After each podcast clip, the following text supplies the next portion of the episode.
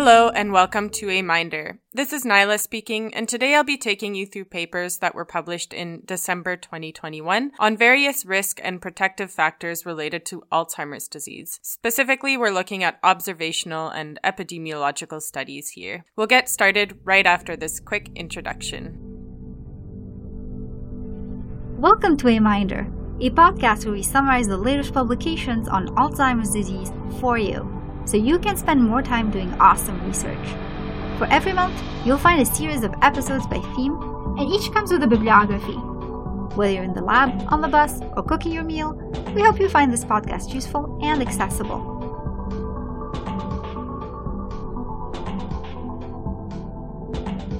I've got a bit of a longer episode in store for you today. We've got 18 papers to go through. The first half is going to be on risk factors and epidemiological studies, including things such as socioeconomic status and stress. And then in the second half, we'll get into more health related comorbidities and risk factors of Alzheimer's. Before I launch into the research, I just want to give you a reminder of what we do and don't do at A Minder. So we are summarizing based on primarily the abstracts of these papers. These are peer-reviewed articles that appear on PubMed every month, but we don't really dig into the methodology or give any kind of critique of the paper. We leave that up to you. And if you'd like to follow up on any of the papers you hear in this episode, we have a bibliography that accompanies it. You can find that in the episode notes. So we'll start off easy with a paper on the prevalence and incidence of dementia, namely in Israel. This study comes from the Israel Center for Disease Control and Tel Aviv University, and paper one is entitled Prevalence and Incidence Rates of Dementia, a nationwide population-based study of electronic health records in Israel. The first author is Lutski, the last author is Zucker, and it was published in the Journal of Alzheimer's Disease. The authors used data from medical health records from 2016 for all persons over the age of 45 and identified dementia cases based on either a recorded diagnosis, International Classification of Diseases, that's ICD 9 or 10, or the use of anti dementia drugs. They identified nearly 66,000 dementia cases and determined the prevalence of dementia in 2016 to be 2.5% of people over the age of 45 and 6.4% for those over the age of 65. That's when the rates were based on the ICD codes and anti dementia drug use, but they didn't differ much when they were just based on the ICD codes. The rates were higher in females compared to males, which is expected, but they were surprisingly lower in people with lower socioeconomic status. We'll talk more about the association between dementia and socioeconomic status in a couple papers from now. The next couple studies both take place in the US and pertain to the differences in prevalence and incidence of dementia based on race and ethnicity. Let's start with a paper by first author Lim and last author Setiawan from the University of Hawaii at Manoa and the University of Southern California. Paper 2 is published in Alzheimer's and Dementia, and the title is Risk of Alzheimer's Disease and Related Dementia by Sex and Race slash Ethnicity, the Multi-Ethnic Cohort Study. Using Medicare claims from nearly 106,000 people over a 15 year span, the authors determined the age standardized diagnostic incidence rate and the relative risk of late onset AD and related dementias, that is ADRD, based on sex and race slash ethnicity. Similar to the last paper, the incidence rate was higher in women, that is 17 per 1,000 person years, compared to 15.3 in men. The incidence rates for ADRD and Alzheimer's alone were highest among African Americans, followed by Native Hawaiians, and were fairly equal between Latinos and whites, and were lowest amongst Japanese Americans and Filipinos. You can check the paper for the exact numbers. It's important to note that taking education and cardiometabolic disease into consideration attenuated the differences seen by race and ethnicity, which were also decreased when accounting for deaths from competing causes. There was also less variation among ApoE E4 carriers, which have a higher genetic risk of developing Alzheimer's. Paper 3 focuses on the differences between non-Hispanic black and white Americans, not only in prevalence rates, but also in how dementia manifests. Paper 3 is also published in Alzheimer's and Dementia by first author Lennon and last author Walker. This is from Adler University in Chicago and the National Institute on Aging in Baltimore. And the title is Black and White Individuals Differ in Dementia Prevalence, Risk Factors, and Symptomatic Presentation. The authors made use of National Alzheimer's Coordinating Center to evaluate dementia prevalence in 5,700 black participants and just over 31,000 white participants across 39 Alzheimer's research centers. Here, the authors report lower prevalence of dementia in black individuals. But note the difference with the previous paper, which was looking at age standardized incidence rates. Specifically, 27% of their sample of black individuals had dementia, compared to 36% in the white participants. That said, the black participants with dementia presented with more symptoms, including greater cognitive impairment and neuropsychiatric symptom severity.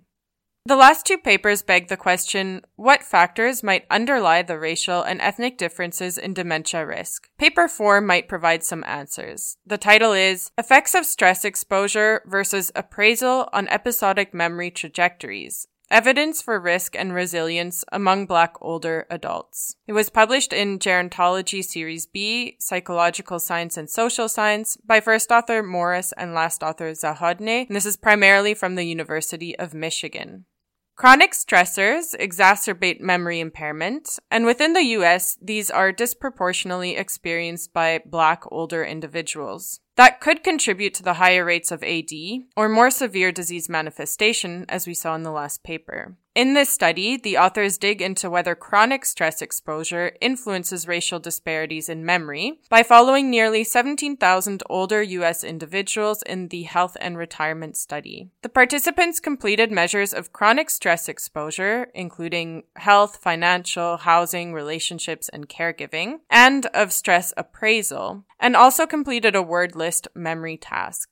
Overall, black participants reported greater stress exposure than white participants, and this did partially account for some of the differences in memory performance. That said, in terms of stress appraisal, black older adults reported the aforementioned stressors to be less upsetting than white participants did. Interestingly, appraising stressors as being less upsetting was independently associated with better memory at baseline, which means that the differences in the initial memory scores were partially offset by the different stress appraisal between black and white participants. Overall, the study results suggest that reducing exposure to chronic stressors could reduce some of the racial disparities observed between non Hispanic black and white Americans.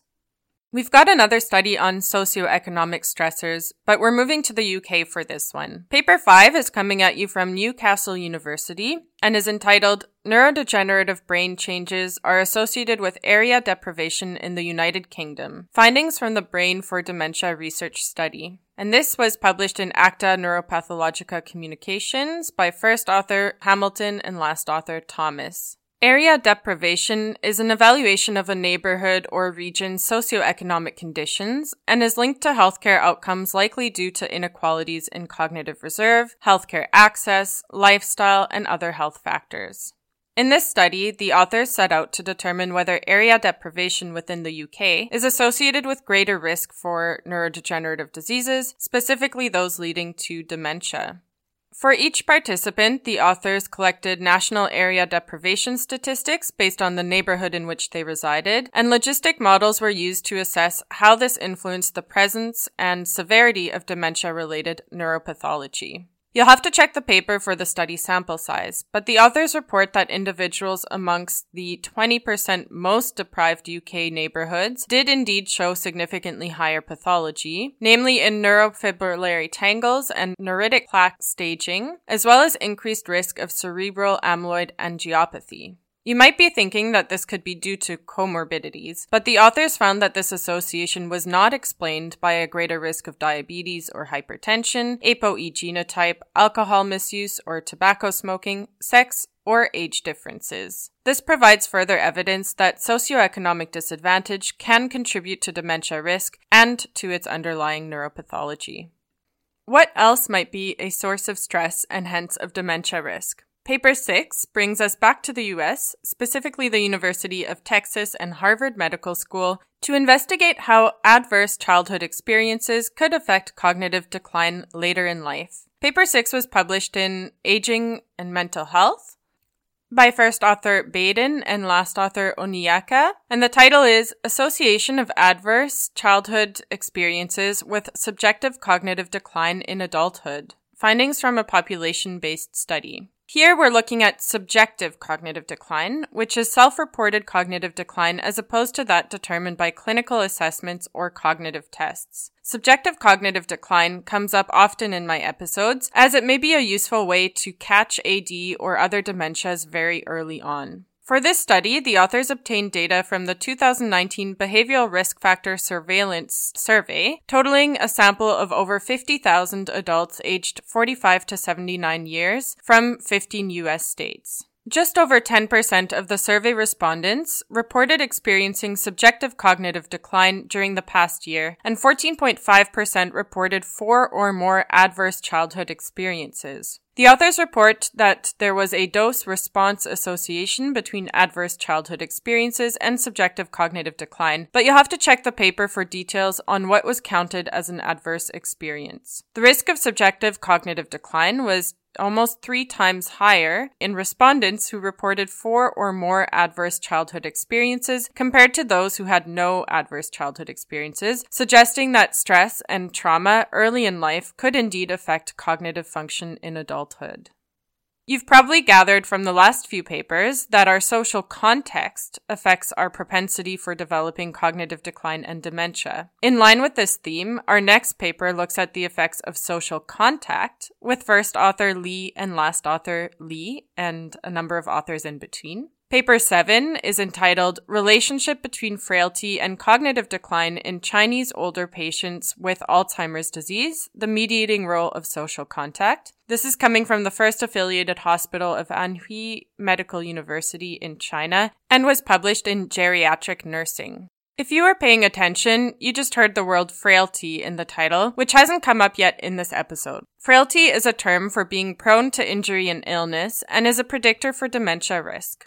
The authors wanted to know whether social contact mediates the association between frailty and dementia risk in their study sample of 205 participants in the Anhui province of China. The abstract doesn't get into detail regarding how frailty, cognitive decline, or social contact was measured, so please check the paper if you're interested. But onwards to the results, the authors found that while frailty was indeed positively associated with cognitive decline, both were significantly and negatively correlated with social contact. In other words, social contact did partially mediate the relationship between frailty and cognitive decline in this population and speaks towards the need to combat isolation amongst amongst the elderly, particularly in these difficult and isolated times.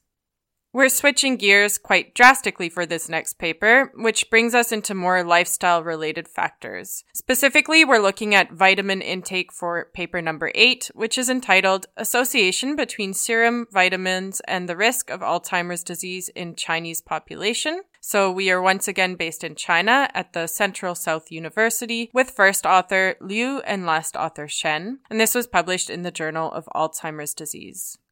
Since vitamin deficiency has previously been associated with Alzheimer's risk, the authors wanted to investigate the relationship between Alzheimer's and various serum vitamin levels in a cohort of the Chinese population. They recruited 368 Alzheimer's patients and 574 healthy controls to their study and measured the levels of the following vitamins in the blood. That is vitamin A, B1, B6, B9, B12, C, D, and E. When compared to controls, AD patients had significantly lower levels of vitamin B2, B9, B12, D, and E. There was a relationship between low levels of vitamin B2, B9, and B12 and Alzheimer's risk, and this remained even after adjusting for age and sex. And lower vitamin E levels was related to impairment on the activity of daily living scale. So that includes things like getting dressed, feeding oneself, etc. There was, however, no significant association between serum vitamins and the age of onset of Alzheimer's, disease duration, mini mental state exam scores, or the neuropsychiatric inventory questionnaire scores.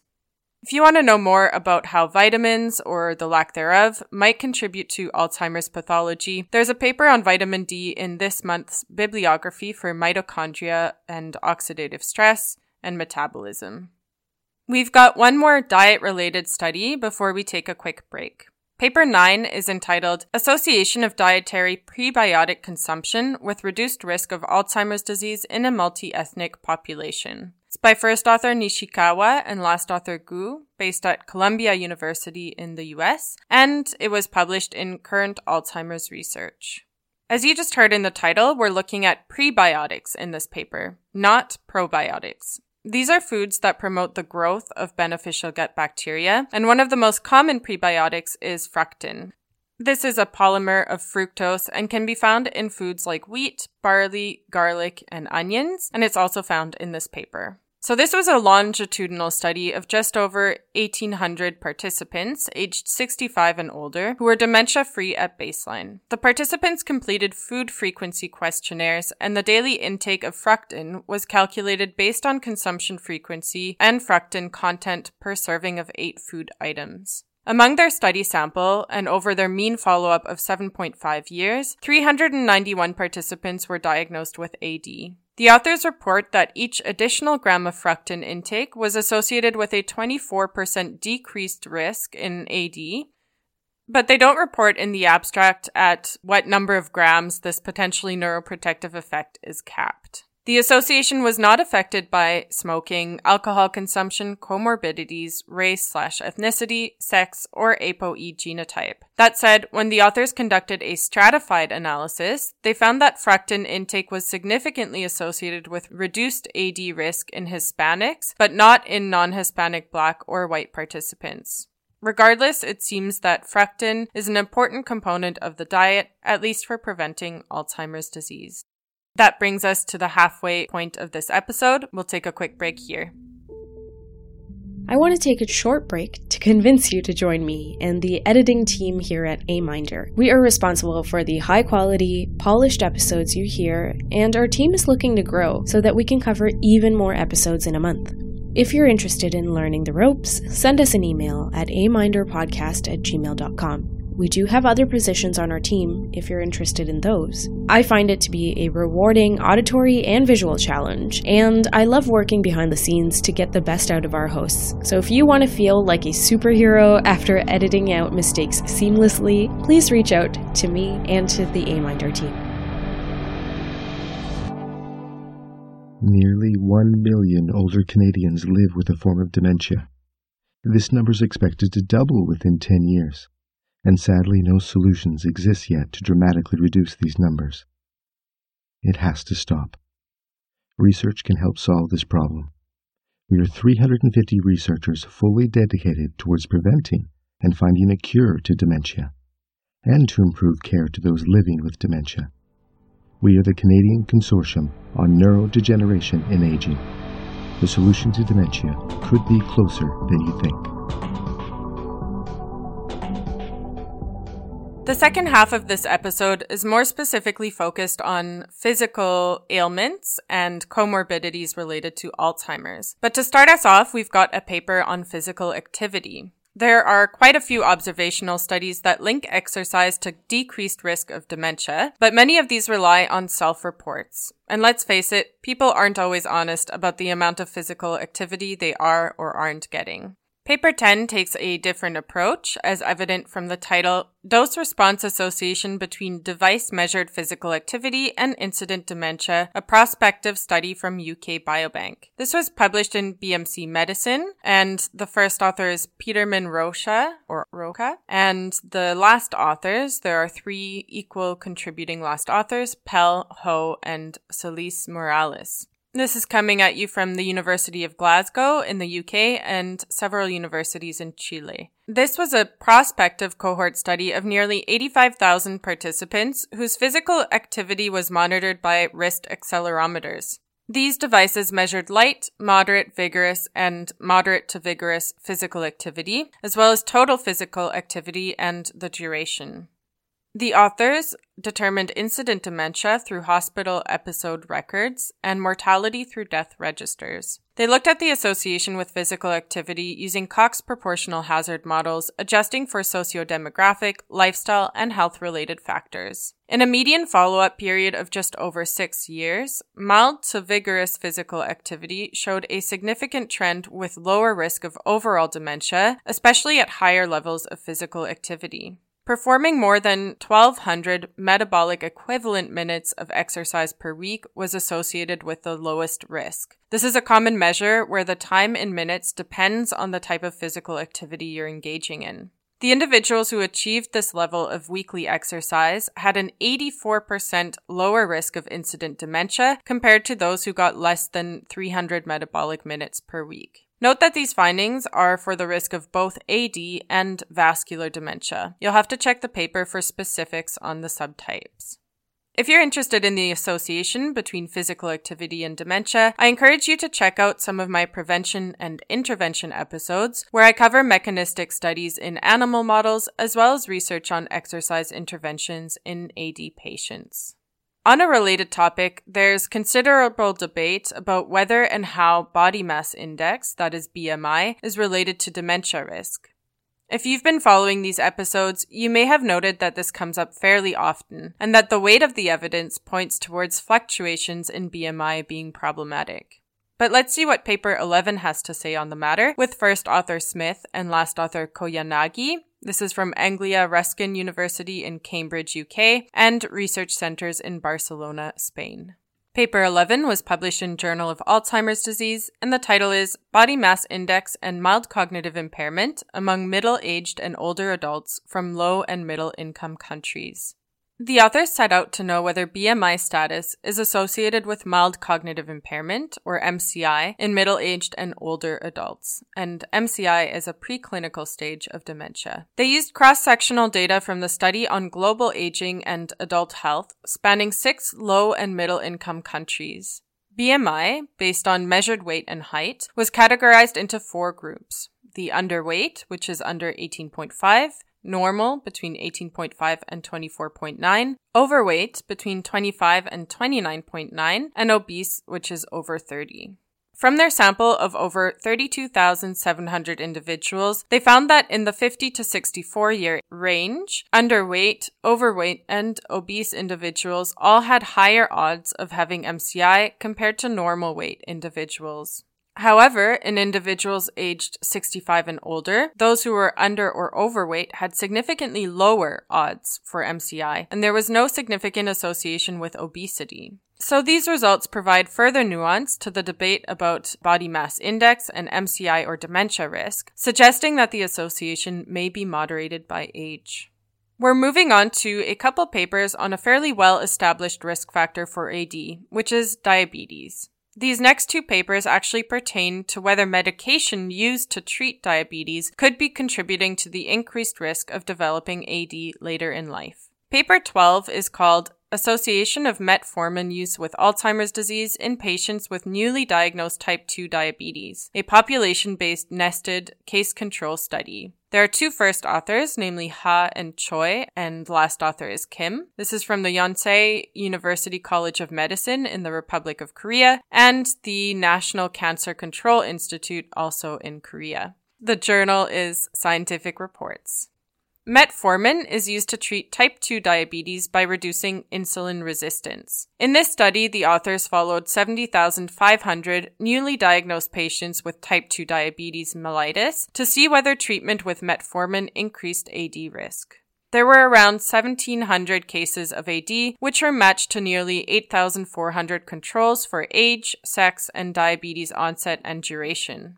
Using multivariable regression analyses adjusted for comorbidities and cardiometabolic risk profile, the authors found that metformin use was indeed associated with an increased odds of AD. The adjusted odds ratio was 1.5. This was higher in patients who had diabetes for longer and for those who also had depression. Considering these results, the authors call for more research to determine the long-term safety of using metformin to treat diabetes.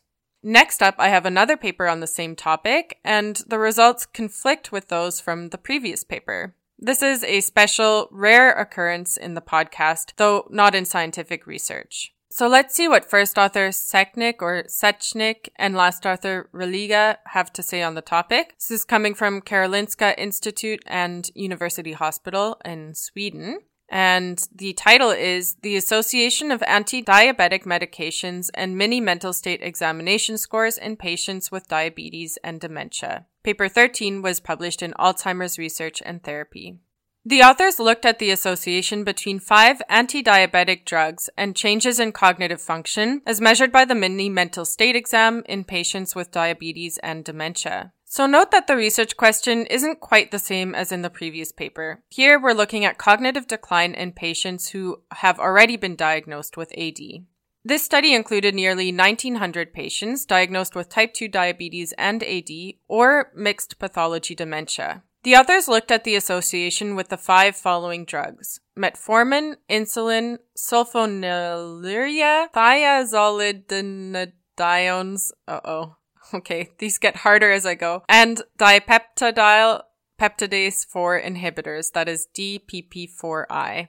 It's too early on a Sunday to be pronouncing these things. So the authors found that patients who prevalently used metformin or DPP4I had slower cognitive decline than non-users. On the flip side, the use of insulin or sulfonylureas was associated with a greater decline in mini mental state exam scores at annual intervals, and that was compared to DPP4I users. So these results could suggest that metformin slows cognitive decline in patients with diabetes and AD, but clearly more research is needed.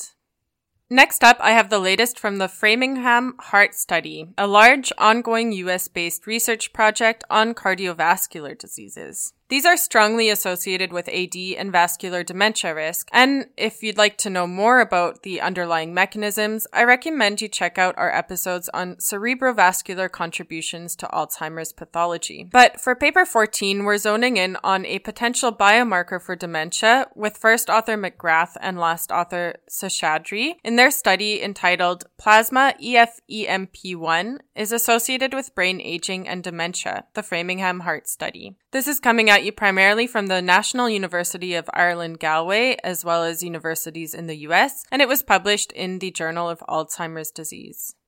We're looking at EFEMP1 for this study, which stands for epidermal growth factor containing fibulin extracellular matrix protein 1. Definitely using the abbreviation. EFEMP1 has previously been associated with increased white matter hyperintensities burden and with abnormal aging, so the authors wanted to know whether EFEMP1 levels in the blood could predict neuropathology of AD or vascular dementia. They took plasma EFEMP1 levels from nearly 1600 older dementia-free adults in the Framingham offspring cohort and followed them for a median of almost 12 years to evaluate incident dementia and stroke occurrences, structural MRI, brain measures, and cognitive function. MRI being magnetic resonance imaging. 131 of the participants developed dementia during this follow-up period, and participants in the highest quintile of EFEMP1 levels had increased risk of all-cause and AD dementia. The hazard ratios were around 1.8 for both. EFEMP1 levels were not associated with markers of vascular brain injury, that is, measures of white matter hyperintensity, covert brain infarcts, or stroke. There was more evidence for the association with AD. Higher levels of circulating EFEMP1 were related to an increased lower total brain and hippocampal volume. That was a little confusing the way I said it, but essentially it was associated with less total brain and hippocampal volume, as well as poorer performance on an abstract reasoning task. These findings suggest that EFEMP1 could play a biological role in the development of Alzheimer's and may eventually serve as a diagnostic biomarker. And if you're interested in biomarkers and other diagnostic tools, check out this month's bibliographies on those topics for the latest papers. Yet another established risk of Alzheimer's, among other neurodegenerative disorders, is traumatic brain injury, or TBI. This is a very active area of research with major implications for many high level athletes and, of course, the average citizen as well. Let's learn more about the association between TBI and AD with paper 15 coming from my home university, McGill. Paper 15 is by first author De Guise and last author Daguerre or Dagher, and the title is Risk Factors for Alzheimer's Disease Development After Traumatic Brain Injury, a Preliminary Study. It was published in Alzheimer's Disease and Associated Disorders. The authors hypothesized that the severity of TBI is associated with the development of AD, and that this relationship is further influenced by cardiovascular and metabolic comorbidities, like the ones we saw in the last few papers. To test this, they conducted a case controlled retrospective study on around 5,600 patients with TBI who were admitted to a tertiary trauma center over a 12 year period. Using medical records and medical insurance data, they found significant associations between post traumatic amnesia and chronic vascular lesions with the development of Alzheimer's dementia, and the authors therefore stressed the need for future research to optimize post TBI care and reduce the risk of Alzheimer's in this vulnerable population. Three more papers to go. This next one is on chronic infectious diseases, which increase the risk of neurodegenerative conditions, potentially by causing a pro inflammatory state in the body. Paper 16 looks at two of these diseases at once, namely hepatitis C virus and periodontal disease, which is an infection of the gums and bones surrounding the teeth. Paper 16 is published in Journal of Alzheimer's Disease by first author Malone and last author Zhao. The title is Periodontal Disease and Risk of Dementia in Medicare Patients with Hepatitis C Virus. And it's coming primarily from a medical research center and the Pennsylvania State University, both in Hershey, Pennsylvania. This study used Medicare claims data between 2014 and 2017 to study nearly 440,000 patients with hepatitis C virus in order to see whether additionally having periodontal disease increases the risk of Alzheimer's and related dementias. The authors conducted Cox multivariate regression analyses controlling for age, gender, race, income, and education, as well as other medical comorbidities. The incident rate of AD and related dementias was around 11% in patients with periodontal diseases compared to 9% for those without, and this difference was statistically significant. Having periodontal disease was also associated with earlier onset of Alzheimer's, and after adjusting for all covariates, the hazard of developing AD was 1.35 times higher in those with periodontal diseases. This isn't the first paper I've covered that suggests that gum infections are associated with Alzheimer's, so be sure to book your next dentist's appointment or at least go brush your teeth. To round off our episode, we've got two papers on how undergoing surgical procedures could increase or decrease dementia risk. Paper 17 is on anesthesia, which came up in last month's episode as well. Here we're looking at neuraxial anesthesia, which is the use of local anesthetic around the central nervous system, for example, in the spine. Paper 17 is entitled Risk of Dementia in Patients Who Underwent Surgery Under Neuraxial Anesthesia, a nationwide cohort study. This is from first author Kwon, last author Kim at Hallym University in Korea, and it was published in the Journal of Personalized Medicine.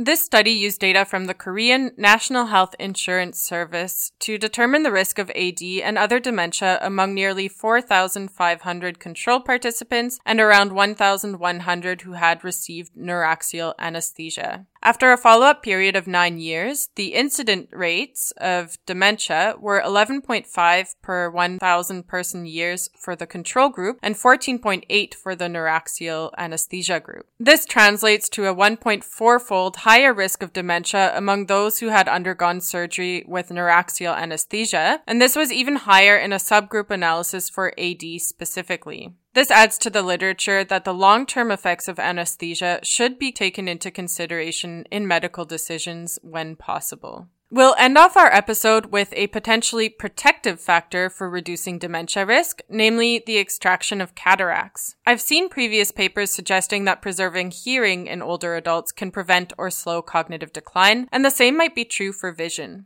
Paper 18 is called Association Between Cataract Extraction and Development of Dementia. It was published in the JAMA Internal Medicine by first author Lee and last author Larson at the University of Washington.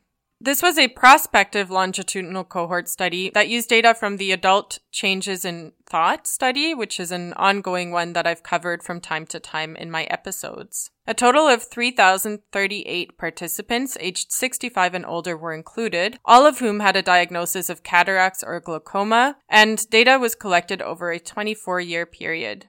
After taking into consideration a number of other dementia related risk factors, which you can check out in the paper, the authors found that cataract extraction surgery significantly reduced the risk of all cause and Alzheimer's dementia. Specifically, the hazard ratio was 0.7 for participants who had the surgery compared to those who did not. Glaucoma surgery did not change dementia risk.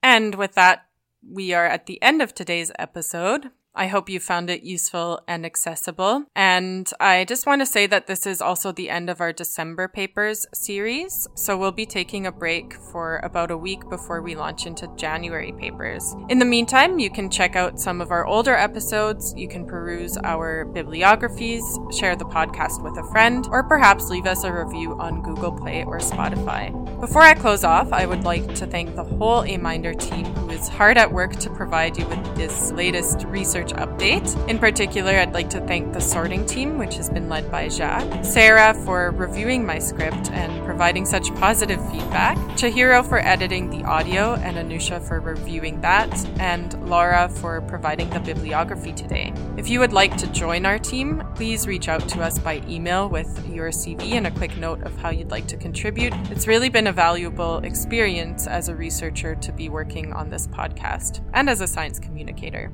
Our music is by Anusha Kamesh. You can check her out at AK Music on YouTube or Anusha Kamesh on SoundCloud. All right, talk to you again soon.